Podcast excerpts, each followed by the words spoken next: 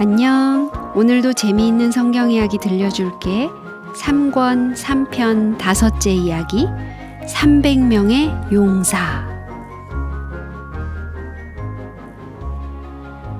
수많은 이스라엘의 장정들은 기도온이 미디안 사람들을 대항하여 싸우려 한다는 소식을 들었어요. 날마다 많은 사람들이 기도온의 깃발 아래 모였어요. 드디어 3만 2천 명이 모이게 되었어요. 그런데 주님께서는 사람이 너무 많다고 기도원에게 말씀하셨어요. 아니, 사람이 많다니요? 그 말씀은 어느 군대 사령관도 이해할 수 없는 이상한 말씀이었어요. 많은 사람이 나가 싸우면 자기들 힘으로 이긴 줄 알 테니 위험한 일이다. 하고 하나님께서는 말씀하셨어요. 하나님의 명령이었으므로 사람들이 놀랄 것은 뻔했지만 기도원은 모여든 무리를 향해 말했어요. 누구든지 두려워서 떠는 자는 떠나 돌아가라. 기도원이 풀이 꺾인 것을 보자 사람들은 용기를 잃고 말았어요. 2만 2천 명이 집으로 돌아갔어요. 아마도 기도원은 이렇게 중얼거렸을 거예요.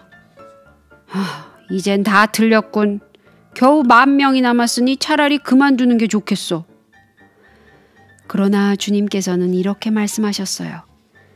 기도나 아직도, 아직도 사람이, 사람이, 너무 많구나. 많구나. 아직도 너무 많다니요? 도대체 그게 무슨 말씀입니까? 그때 하나님께서는 남아있는 만 명의 사람들을 데리고 가까운 냇가로 가라고 기도원에게 명령하셨어요. 거기서 하나님께서는 전쟁터에 나갈 사람들을 골라내실 계획이었어요. 모든 사람이 물가에 모였을 때 하나님께서는 기도원에게 무릎을 꿇고 물을 마신 사람들을 모두 집으로 돌려보내라고 말씀하셨어요. 손으로 물을 떠서 강아지처럼 핥아먹은 사람들만 남게 될 것이었어요. 모든 것이 끝났을 때 기도원이 남겨둔 군사가 몇 명이나 되었는지 알아요? 300명이었답니다. 왜 그 사람들만 뽑히게 되었을까요?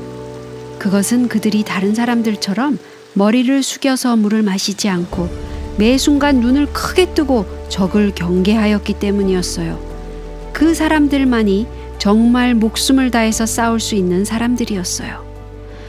이제는 어떻게 해야 하죠?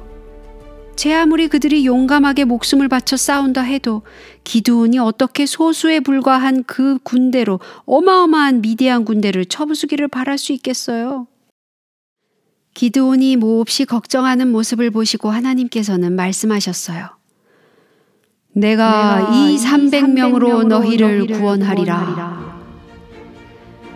하나님의 말씀은 그대로 되었어요. 하나님께서는 기드온에게 각 사람마다 나팔과 횃불과 빈 항아리를 갖도록 하라고 명령하셨어요. 그리고 그 횃불은 적당한 시간에 불을 붙여서 항아리 속에 숨기도록 했어요. 어두워 올 때 기도오는 미디안 진영 주위에 부하들을 세 패로 나누어 배치했어요. 한밤중이 되어 기도원의 신호가 내렸을 때 모든 사람들은 손에 들고 있던 항아리를 깨뜨리고 활활 타오르는 횃 불을 번쩍 쳐들었어요. 그때 사람들은 일제히 나팔을 불면서 인내 힘을 다하여 외쳤어요. 여호와와 기도원의 칼이여!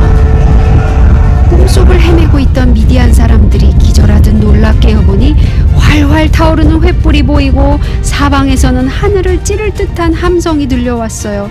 그들은 이스라엘 군대가 사방에서 쳐들어오는 줄로 생각했어요.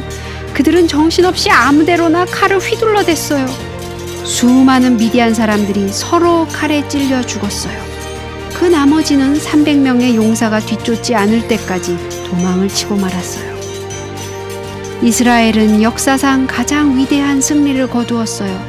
그것은 하나님께서 아직도 당신의 백성들을 사랑하신다는 것과 그분께서 전능하신 하나님이심을 보여주신 것이었어요.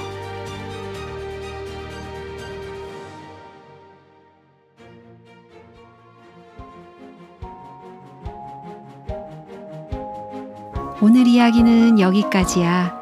다음에 또 재미있는 성경 이야기 들려줄게. 안녕.